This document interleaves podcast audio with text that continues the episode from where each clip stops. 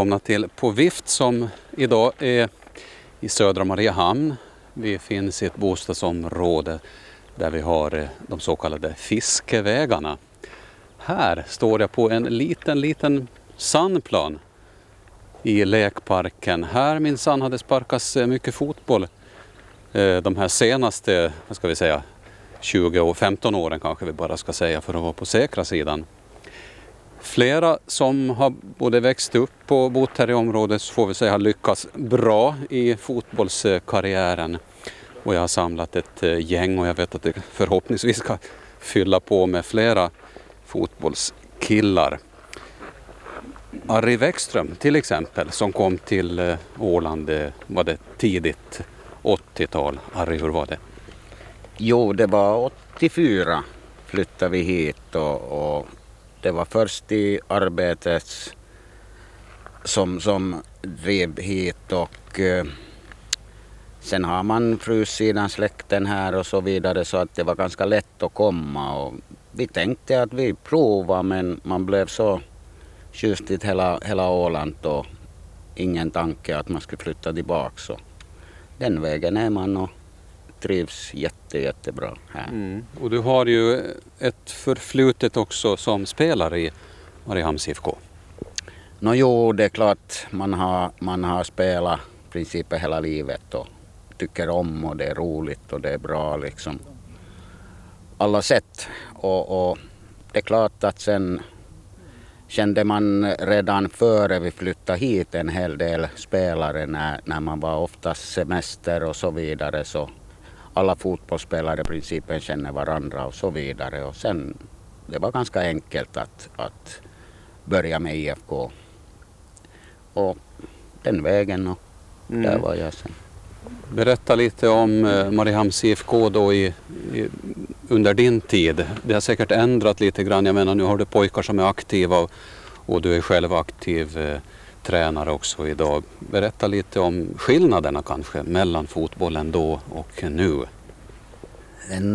Ja, skillnaden, principen är inte så himla, himla stor själva fotbollen men, men inställning och, och det är mera professionellt i dagsläget.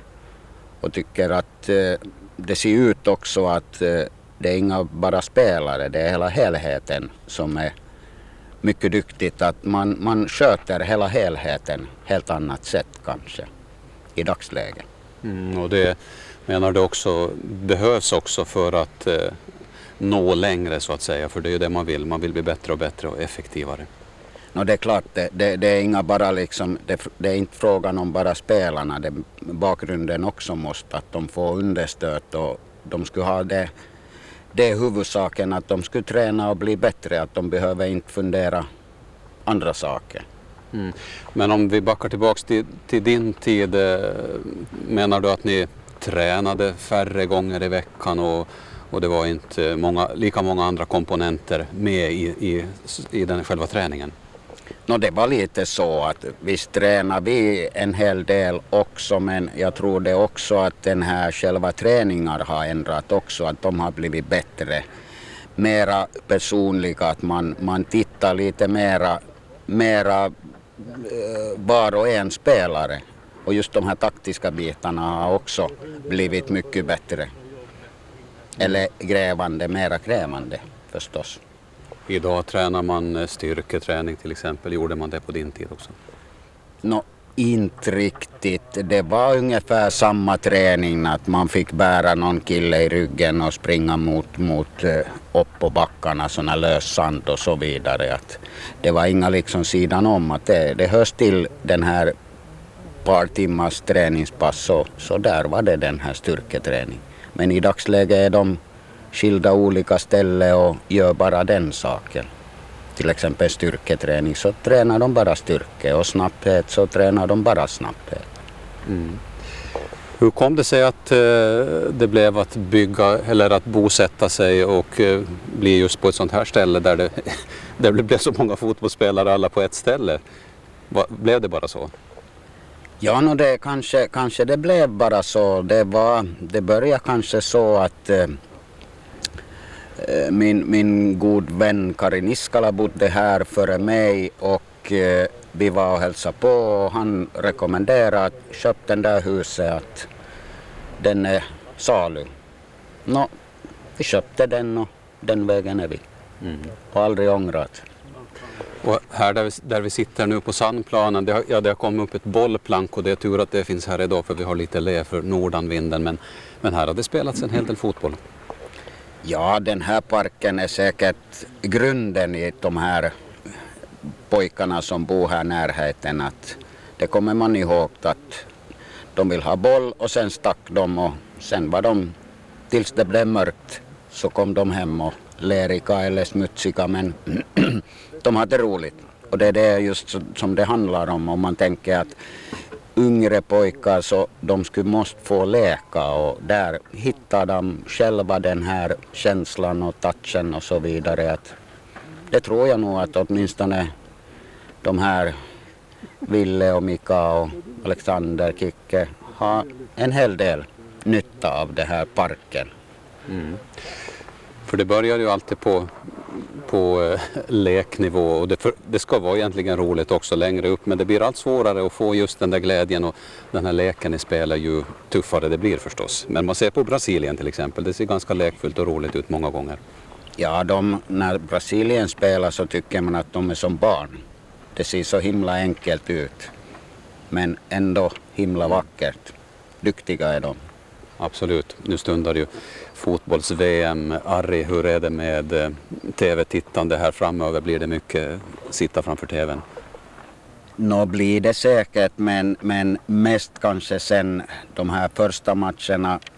Det är klart det är roligt i början, men, men sen här emellan blir det säkert att man gör något annat men sen när det närmar sig slutet och blir de här bästa kvar och så vidare då är det helt klart att till exempel finaler och, och, och medaljmatcher och placeringsmatcher då, då sitter man nog på soffan, det, det tror jag nog. Oberoende om det soligt eller ej. Soligt är det faktiskt idag. Det här är ju programmet på Vift i Ålands Radio där vi är alldeles i början och här börjar det droppa in eh, flera kända ansikten ser jag. Vi ska prata mera fotboll alldeles strax. Vi ska lyssna till lite musik också inledningsvis här. Musik från studion på, i Radiohuset. Du och jag och Glenn Hysén, varför inte?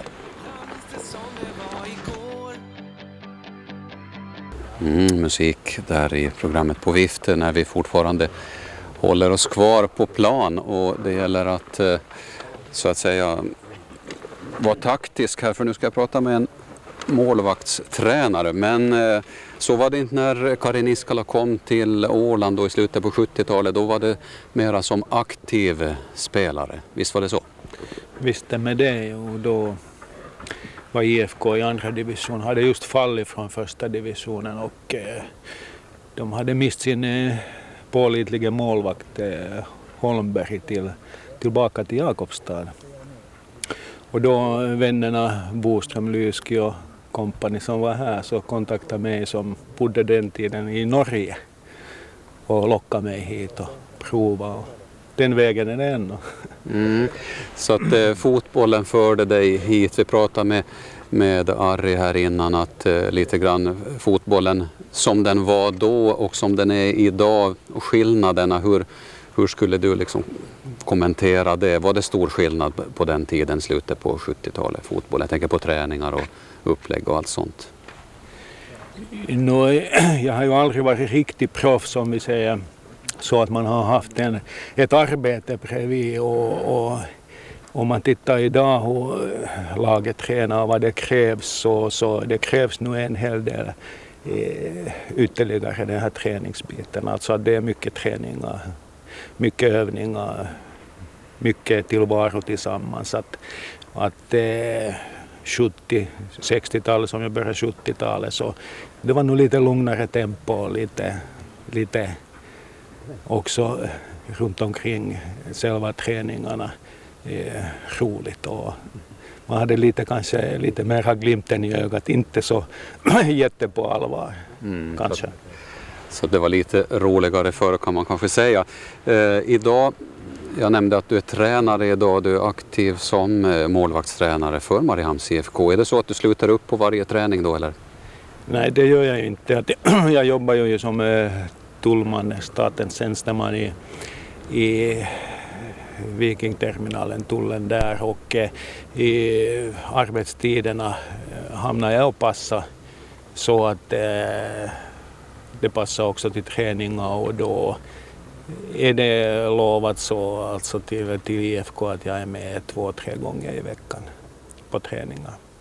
Och på vintertid var det ju helt okej okay, om vi säger. Och säkert nu också med att just då var det mycket gym och eh, löpning och så vidare. Och därför inte just bollträningen eh, mot i målvakten var inte så väsentlig och viktig. Den här tiden nu, nu har det lite minskat den här fysiska så att det, det, blir per vecka någon träning som jag inte är med att pojkarna sköter sig själva eller då eh, tränare Lyski och eh, Överström så sköter om den. Vilka stora frågor brottas en målvakt av idag? Vad är det som du får hjälpa till med när du coachar målvakterna i IFK idag?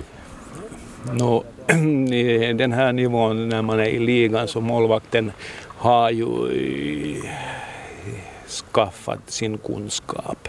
Så i det hålla den här fysiska up to date.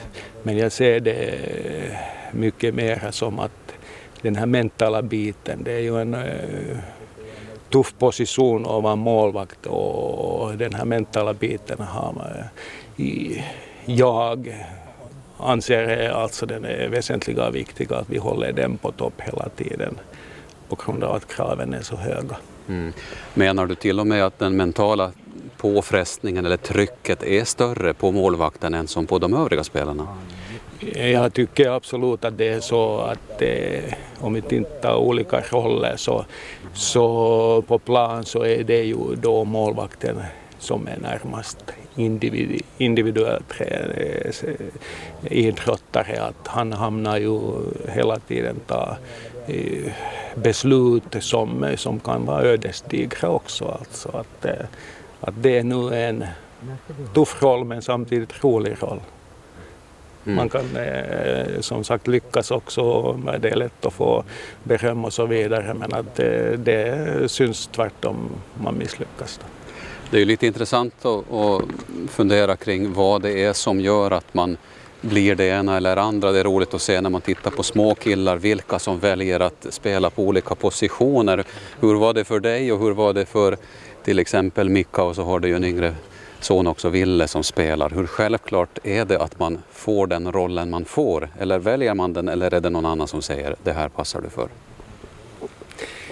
No, eh, det eh, visar ju tiden som jag upplever det att eh, jag var ju på 80-talet och 90-talet också juniortränare och har tränat de här 6-7-åringarna också. Och min policy var ju det att inte egentligen välja någon till mål som målvakt. Att det fick ju helt enkelt gå runt och så småningom visade det sig sen att någon tyckte om den rollen mera och kanske hade också eh, bättre kvaliteter eh, och talang till den rollen. Att, eh, att det kommer nog med tiden att visa egentligen vart man hamnar.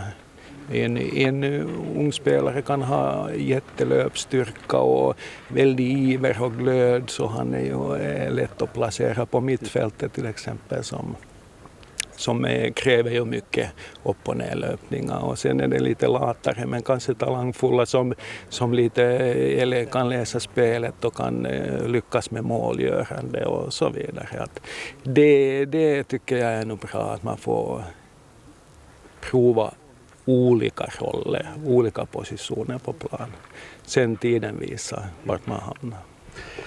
Och det kan man göra till exempel på en sån här liten sandplan där vi som den här sandplanen som har haft stor betydelse får man väl ändå säga för eh, pojkarna som bor här runt omkring. Nu har vi ju nämnt Mika och Ville och Alexander och Kricke som också finns här. Sedan finns det många andra som bor runt omkring också och har bott här som man kan knyta an till fotbollen av idag också. Till och med Pekka Lyskilä ska ha bott här någon gång eh, i tidigt 80-tal. Jo, Pekka Lyski bodde där Sjuhögsvägen eh, eh, samtidigt som vi också, han väl sökte sin, sin boplats, gick runt, kommer jag ihåg, bodde en tid i sjukhuset, en tid i Möckel och hamnade hit och vi hade ju mycket roligt här tillsammans. Jag kommer inte exakt tiderna när han var här men det var nog 80-talet och Thomas och Jani har nu spelat på den här planen många, många långa stunder. Mm.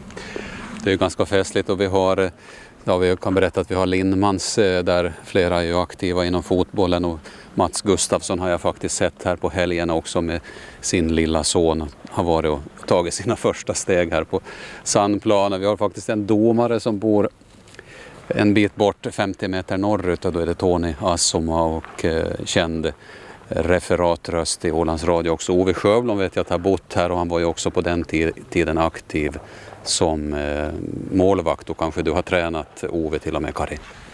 Jo, jag har ju tränat Ove och försökt hjälpa han eh, vid traven.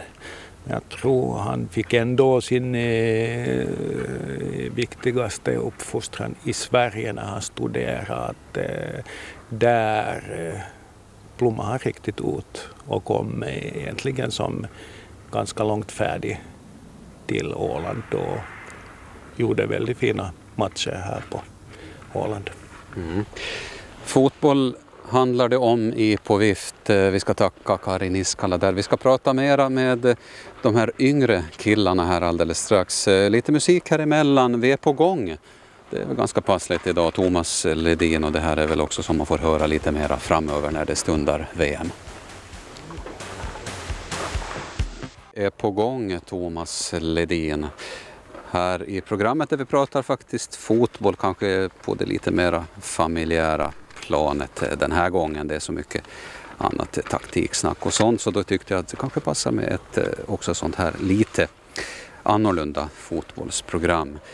Idag har vi, vi har redan pratat för er som inte var med i början så kan jag berätta att vi har pratat med Ari Wäckström och Karin Iskala här innan. Nu ska vi prata med juniorerna har jag tänkt och jag tror att jag ska låna stolen här av Ari, så ska vi prata med äldste sonen Kristoffer som vi inte har sett på planen på ett tag. En eh, snabb eh, vänsterkille där i mittfältet. Eh, när, när tar du plats igen? Ja, säg det. Eh, jag måste operera mig nu igen på fredag och ska de gå in och fixa menisken lite. Så att ehm, jag vet inte hur länge jag blir borta ännu. Vi får väl se vad han säger då efter operationen. Kristoffer, det här att man eh, inte är i full vigör, det är säkert någonting som frestar på psyket en hel del kan jag tänka mig. Att, eh, hur, hur gör man för att eh, hålla motivationen uppe? Ja, det, det är klart att det, det, är ganska tufft ibland. Det har blivit många timmar på cykeln och, och sådär men att um, um, jag vet faktiskt inte riktigt vad det är som, som får mig liksom att, att fortsätta. Det, det, det är rätt svårt, men man vill ju så gärna liksom det är inte bara liksom för att, att komma tillbaka till fotbollen heller utan det känns att um, när, man, när man opererat så, så krävs det liksom att man, att man tar hand om det direkt så att, så att man får full rörlighet ganska, ganska snabbt. Det är ju, jag tycker det, det skulle vara jobbigt liksom att om man inte, um, om man inte börjar träna direkt och, och går in för det till 100 procent ehm, så, så tar det mycket längre också för eh, själva skadan att återhämta sig. Rehabiliteringen på Åland för den här typen av skador som man kan få i fotboll, är den bra? Finns det professionell hjälp att få eller händer det att man också måste söka sig utanför Åland? Um, nej, jag tycker nog att det finns, um, det är nog rätt duktigt här ändå. Vi har ju en, eh, en fysio i klubben också som um, som, som hjälper oss liksom med, med de problemen och lägger upp, lägger upp program för oss. Så att, eh, men sen är det upp till en själv förstås att fullfölja de programmen. Mm. Och där kommer ju motivationen in men det är väl så att hårt arbete gäller ju även när man är i full vigör men det kanske är minst lika viktigt när man är skadad. Jo, det tycker jag definitivt. Så att eh, du vågar inte säga någon datum. Det, de ger ingen tid för den här skadan till exempel. När, när ska det vara läkt? Nej, de, eller ja, jag, jag har väl fått något lite så här att han har väl sagt en och en halv vecka då kanske bara efter operationen att jag ska kunna träna igen. Men att eh, det, det, är svårt ändå att veta, liksom, det beror helt på hur knät reagerar liksom också. Men eh, han säger i alla fall att de bara ska putsa menisken den här gången så, så det låter ju inte så farligt men um, det återstår att se i mm. vilka fall som helst. Eh, den här sandplanen, den här lilla plätten här om vi säger så, här har du spelat en hel del boll Kristoffer. Minns du när du trampade ner hit eh, första gången? Nej, det gör jag faktiskt inte. Uh, no, det har faktiskt det har nog blivit ganska mycket uh, av den varan här på, på den här planen. Sen när vi spelade ovanför också, jag tror att vi kanske blev lite, lite kräsna och ville spela på gräs också. Så att vi har, vi har nog hållit till ganska mycket i den här parken. Vad kan man träna i? Alltså, man kan ju inte spela så här fullt ut för att planen är så pass liten. Det är svårt att hålla positionerna. Målen är å andra sidan rejält stora om man tänker i förhållande till planens storlek. Men vad är det som, eh, vad har du tränat upp här? Säkert någonting i alla fall. Man kanske kan stå och slå hörnor eller kanske inte heller med frisparkar eller skott på mål. Ja, nu har man eh vi har ju haft ganska mycket egna träningar med laget och, och, så, så det har ju alltid varit, det har varit bra att ändå liksom att, att komma hit och, och, köra på. Att det, det hjälper ju tekniken och, och man blir bättre liksom ju mer fotboll man spelar när man är liten känns det som. Så att det är klart att det, det, har, ju, det har ju gett sitt det också. Mm. Hur var det i början för dig Kristoffer? Var det självklart att det skulle bli fotboll för dig eller fanns det andra idrotter som eh, pockade på din uppmärksamhet? Ja, det, jag har nog hållit på med olika idrotter också men att det har ändå känts som att fotbollen alltid har varit nummer ett ändå. Och så här. Ehm, jag kommer ihåg att jag väntade, väntade länge på den här lappen som skulle komma upp på anslagstavlan i skolan första gången när den första träningen skulle, skulle äga rum. Så, ja, det, det har nog alltid varit fotboll som har varit liksom stått främst. Mm, beror det på pappa Ari eller, eller var det liksom du själv ändå som tyckte att det var väldigt kul? Um, ja, det är klart, kanske från första början så, så har väl säkert eh, jag var ju så på pappas matcher när jag var liten och så, så att det är klart att det har ju spelat in också men att nu är det, man måste ju själv tycka att det är roligt för att fortsätta så.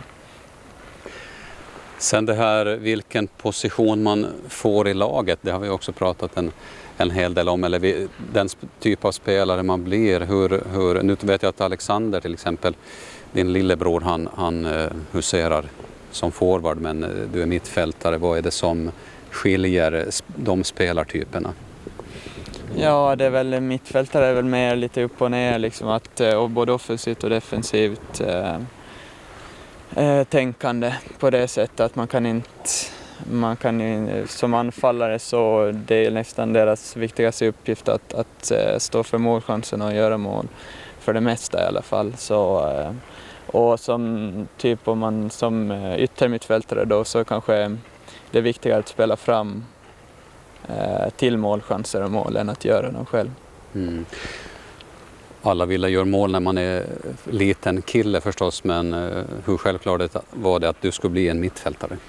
Ja, jag, jag var nog anfallare ett, ett bra tag eh, när jag var mm, yngre och, och det tyckte jag var riktigt roligt, men att ja, det var väl sen där i tonåren som jag varit eh, nerplacerad på mittfältet och sen, sen efter det så har det väl mest bara varit det. Jag vet, inte faktiskt, jag vet faktiskt inte riktigt varför men det blev bara så. Du trivs bra i din roll i alla fall. Tack Kristoffer. Vi ska prata med faktiskt en till kille i IFK som huserar på mittfältet. Vi byter plats, eh, Kricke, så ska vi prata med Mika som håller till i mittfältet och kanske alldeles i mitten också och sliter på, för det är ett slitsamt göra. Hej Mika! Hej! Jo, det är mycket slit under matcherna men det är roligt det också. Man är med, man är nära bollen hela tiden, man är delaktig i spelet både offensivt och defensivt. Mm. Är det svårt att glänsa i, i, i mittfält om vi säger så. Att det, det är väldigt mycket slit men sen är det ofta eh, forwarden som får cred för det, det som händer. Ja, för ett otränat öga så är det ofta så att det är målskyttarna som märks. Men eh, har man lite, man lite insatt i fotbollen så ser man ju att det är någon som ligger bakom det också. Det är ju ofta mittfältarna som, som bidrar till anfallsspelet på ett eller annat sätt. Kanske inte alltid med en direkt passning till målgöraren men att man är med och bygger upp anfallen och sånt. Mm. Precis som eh, Kristoffer så har säkert du Mika stått här. Nu är du lite äldre än Kristoffer men du har säkert huserat också på den här sandplanen i den här lilla lekparken. Hur viktigt eh, tror du att den här, är det för dig att den här sandplanen just råkar vara här nära där ni bor? Jo men visst är det viktigt. Det blir ju som en samlingsplats för alla ungdomar här i kvarteret. Så kände man att man inte hade någonting att göra hemma och inte hade någon kompis så där så var det bara att gå hit. Och här fanns ju många från kvarteret och så var det bara ofta, det fanns liksom många bollar här så det var bara att dela upp lagen och så köra ungefär. Så här har det varit mycket matcher sent på kvällarna säkert också svårt att få slut på de här, eh, vad ska vi säga, frivilliga matcherna som det blir ibland. Ja, jag tror nog att det är många morsor som har skrikit sig hesa på att barnen ska komma hem och käka eller komma hem i tid för att de ska gå och lägga sig och sånt där. Så här har nog, man har fått svettas mycket och springa och kämpa sådär. Mm. En sån här dag, Mika, nu i början på veckan när ni har en match i ryggen här med, med IFK-lagen. Ni har eh, faktiskt ett tag till nästa match i alla fall i ligan. Är det skönt med den här vilan nu? Jo, det, det är skönt med vilan. Det har varit intensivt matchande här. Vi har i princip haft två matcher, per, två matcher i veckan och mycket resande och så, även fast resandet har ju underlättats i år med tanke på flygandet. Så där. Men samtidigt så har vi nu kuppmatch på söndag, vilket är viktigt för oss. Vi vill lyckas i kuppen också. Så det är riktigt ännu har vi inte semester utan vi, vi laddar, laddar för den den här veckan. Mm, är, det, är det rent utav illa om det skulle vara lite semester så att, att, man, att man tappar matchtempo och allt sånt? Att det, det är viktigt också att, att det inte blir för långt uppehåll? Jo, visst, visst kan det vara så att om man har semester och sen kommer man tillbaka så känner man att man är lite slö och sådär. Det är klart att man tappar lite i formen i det långa loppet så för att hösten ska bli lyckad så är det viktigt att ha semester och få vila ut för att ladda batterierna, känna det där suget igen och låta kroppen vila också. Om du lite så här summerar den här säsongen så här långt, nu har det inte varit så många matcher än och mycket återstår, men hur, vad, vad är känslan liksom i år? Känslan eh, gentemot i fjol, fast vi började bra i fjol också, men i år känns det stabilare att vi har en trygghet i laget. Att vi kom, kommer inte att göra så många plattmatcher eller sådär och kanske, klart vi kommer att förlora matcher men det känns också som att vi kan resa oss från dem. Vi har en så pass hög nivå och bred trupp att vi, vi kan vända en förlusttrend kanske på en, två matcher och sen börja hitta, hitta vinsterna igen. Till fjol så var det ju från sen sommaren och mot hösten var det ju i princip förlust på förlust. Det är jag ganska säker på att det inte kommer att hända i år. Mm. Vi pratade med, eh, med Kricke här om just den här mentala biten och hur påfrestande det är att vara skadad och gå skadad länge. Det här är ju säkert sånt som du också känner igen. Eh, när det gäller den mentala träningen i IFK idag, får man hjälp med sånt? Jo, det får man. Eh, vi har haft kontakt med Kristoff Treijer under försäsongen. Vi hade ett par, tre, fyra samlingar med laget och han gick igenom lite vad mental träning innebär och sånt. Och nu så är det upp till var och en om man vill ta kontakt med honom, om man känner att man är i behov av någon, av en rådgivare och man känner att man är, har lite dåligt självförtroende eller vad som helst. Men nu är det upp till en själv liksom, om man vill ta kontakt med honom, men möjligheten finns. Mm, det är någonting som du tycker du att det är bra om vi säger så för din egen del? Jag tycker absolut det är bra att det finns möjlighet. Och för att som sagt toppidrotten nu för tiden så det är så små marginaler. Eh, alla är otroligt bra, bra tränade och så att det är små marginaler som avgör vad som, vilka lag som vinner och så. Då måste man, man vet själv hur viktigt självförtroendet är inom fotbollen. Så det är absolut en fördel för oss att den möjligheten finns. Mm. Tack Mika Niskala. Vi ska prata, fortsätta att prata fotboll och då tror jag vi ska ta junior i sällskapet. Alexander som tycker jag har ett, ett eh, lite roligt smeknamn. Jag vet inte hur mycket vi ska vända och vrida på det just men det står faktiskt på hemsidan också, Kalven. Hur i herrans namn kallar de det för det? Ja, det har ju faktiskt en bakgrund det här. Då. Det är ju inte på grund av att jag har varit yngst i laget, och så, eller ja, det har väl säkert en liten del i det hela det också, men det började för eh, några år sedan när eh, jag var i Nya Åland på sån här eh, frågelåda. Och så kom det en fråga om jag har några fobier. Och så tvekade jag att jag inte riktigt... Jag tyckte nog inte att jag har några speciella fobier. Så.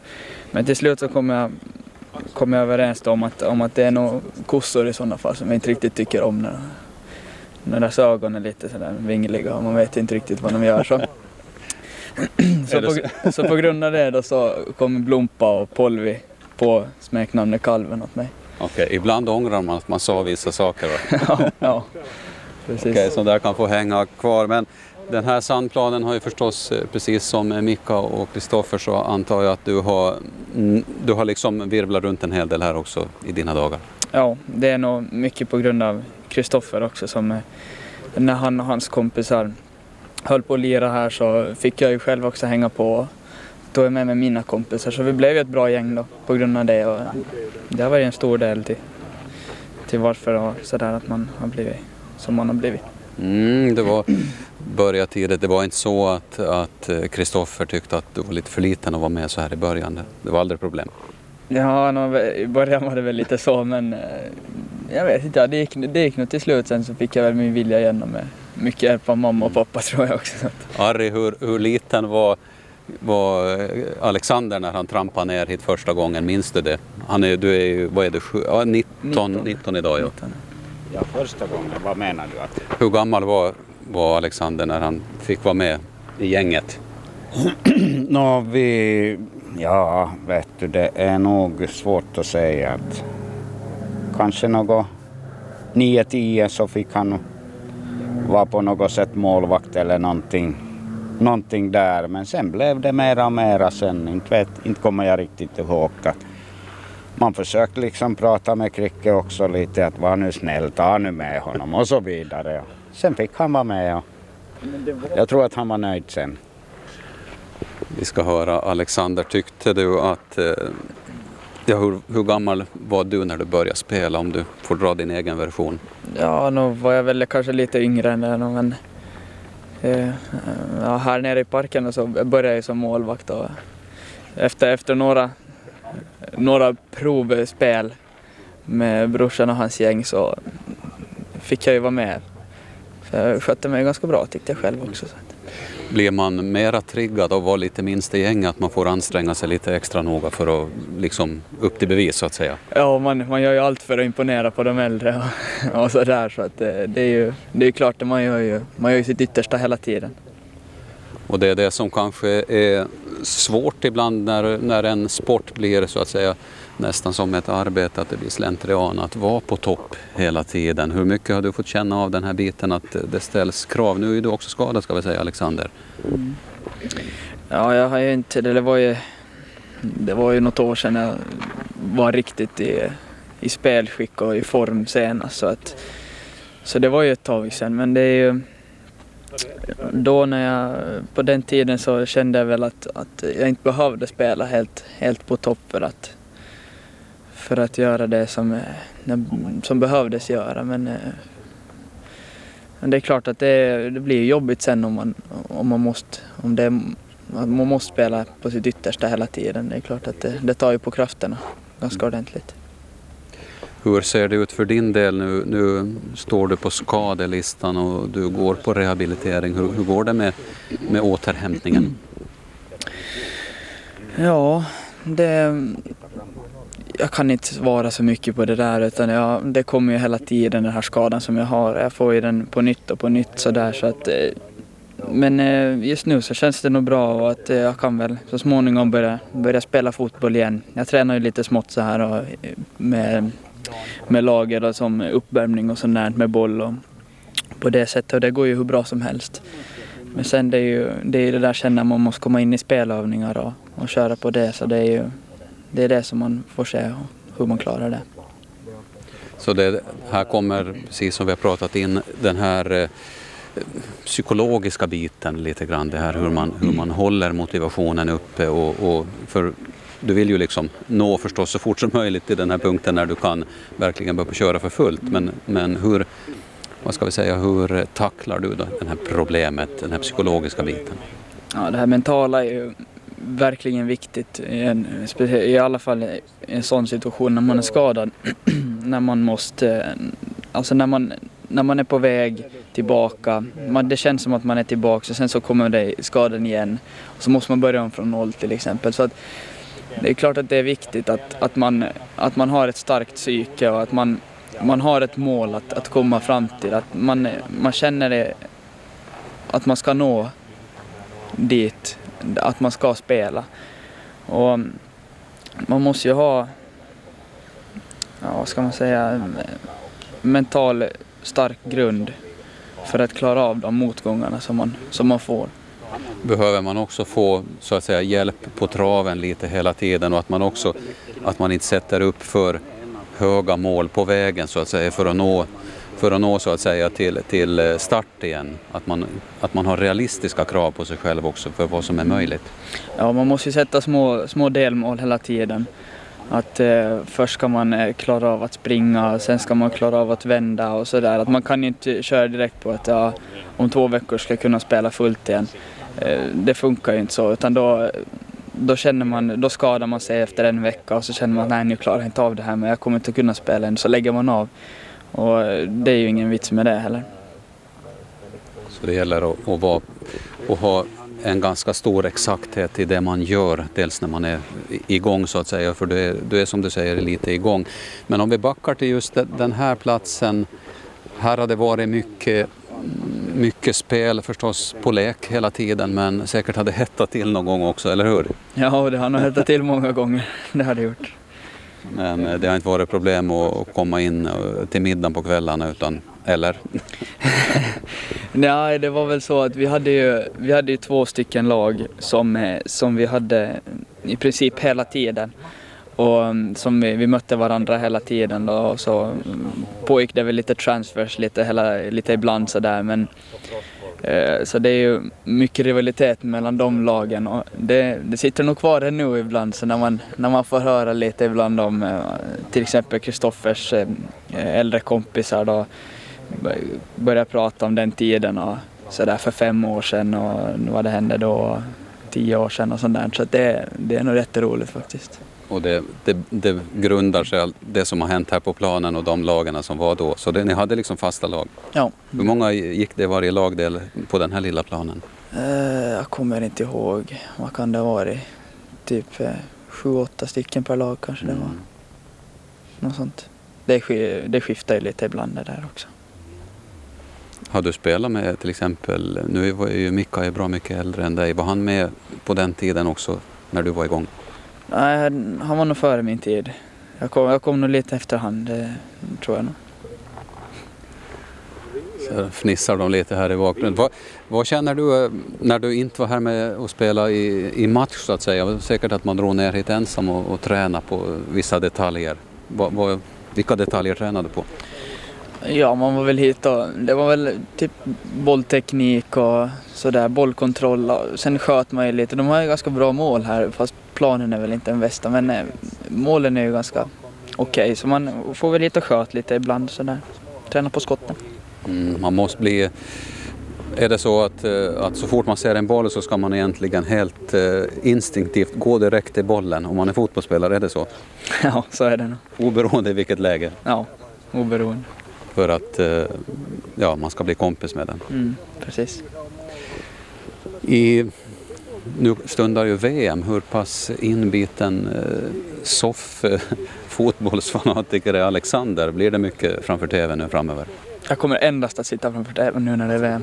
Jag kommer inte missa en match och jag kommer att se varje sammandrag och eh, nyheter och snack och jag ska se precis allt. Och då hade, du är ganska bestämd på den punkten, då hade varit igång ett tag redan också för det är ju varje kväll här nu så är det försnack och hit och dit och små reportage om alla olika lag. Sånt där kul eller?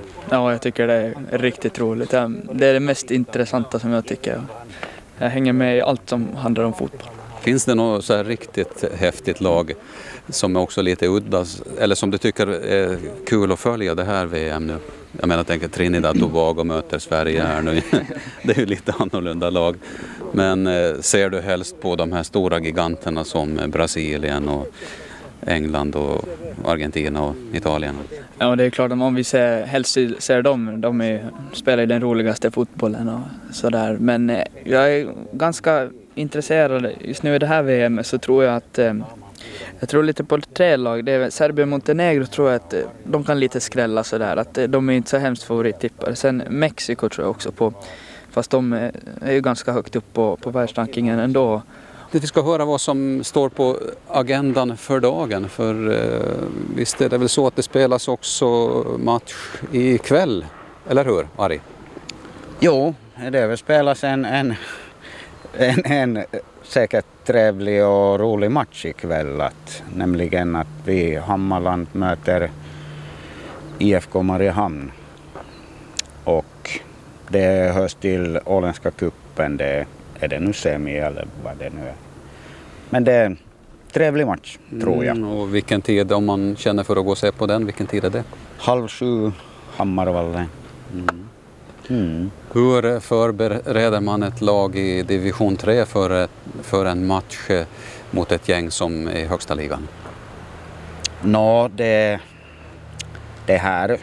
Ja, no, man, man måste försöka göra sitt bästa och sen räcker det vart det räcker. Att det är klart man måste vara realistisk. Och, men att ibland spela och hålla bollen i laget och så vidare. Att det är bara att försöka positiva inställning och göra sitt bästa.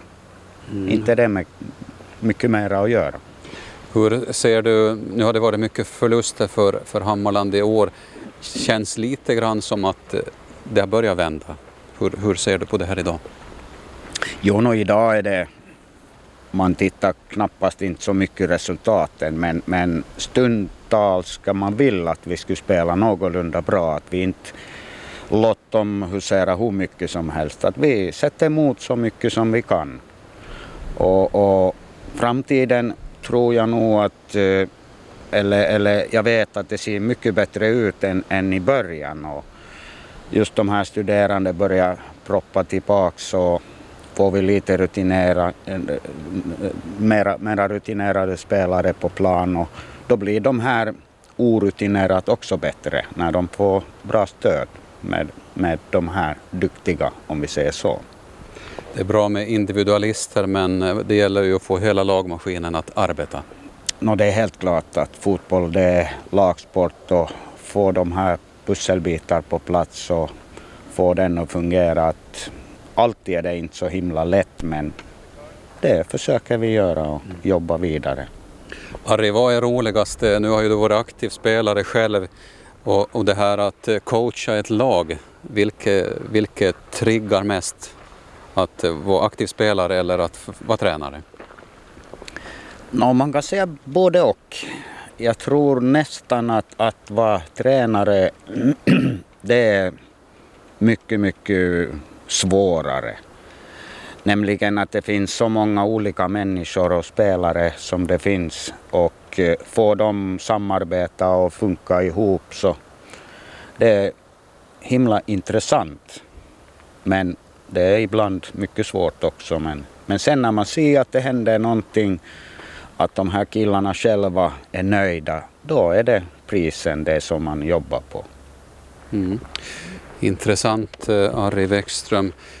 Jag hade tänkt eh, prata med en fotbollsmamma men vi kanske kan ta, vi kanske kan ta den biten med, med papporna. Jag kan tänka mig att Nu har man ju fyllt på sand här igen men jag kan tänka mig att det har kommit en hel del sand också in i tvättstugan. Kari Niskala, härifrån sandplanen alltså. No, fortsättningsvis ju idag fast barnen är, är stora och jag är stor så finns det ju sand alltid i provköket och det är helt säkert. Och det här är ingenting som har lett till protester i hemmet? Jag tänker på frun närmast. No, i, inte så våldsamt. Man har ju eh, förståelse naturligtvis att, eh, eh, att röra på sig och det är hälsosamt och det är viktigt i var och en så, så man har positiv tanke för det. Mm. Fotbollen ger så mycket positivt. Blir det någonsin något annat prat runt köksbordet än fotboll? Mycket, mycket. Eh, eh det roliga med det här gänget som vi nu diskuterar här så är det som egentligen eh, Paula, hustrun, skulle ha sagt här är det att vi hittar de här familjevis ihop. Vi spelar ju innebandy i långa stunder. På söndagskvällarna samlades alla eh, mammorna, papporna och barnen. De kom sakta men säkert. Ville som är yngst i gänget så han var där och kröp runt omkring. Men Lyskis var också i det här gänget med och det var väldigt fin sammanhållning. Och det kommer från det här området runt omkring den här planen. Mm. Vi ska låta det bli de sista orden i det här programmet som har sänt, eh, där vi har sänt ifrån en liten sandplan i ett bostadsområde i södra Mariehamn där vi idag har samlat eh, hade Ari Wäckström och sist hörde ni också här Karin Iskala och innan dess pratade vi med Alexander och Kristoffer Wäckström och Mika Niskala. Här har det spelats mycket boll sa jag och det stämmer och det gör det kanske fortsättningsvis, kanske inte riktigt lika mycket som då. Och många som har varit eh, aktiva inom fotbollen och är aktiva så har också bott här i området. Till exempel eh, Lindman som vi har också här på sidan där det verkar vara tomt i kåken idag. Tony Assoma som är ligadomare så bor en 40 meter norrut. Och så hörde vi också att Pekka Lyske har bott på vägen, likaså Ove Sjöblom. Och det finns säkert fler som jag har missat. Lite kul är det i alla fall, ett sammanträffande. Tack för att ni har lyssnat. Vi slutar med musik och här ska vi faktiskt eh, till VM med Magnus Uggla. Hej då!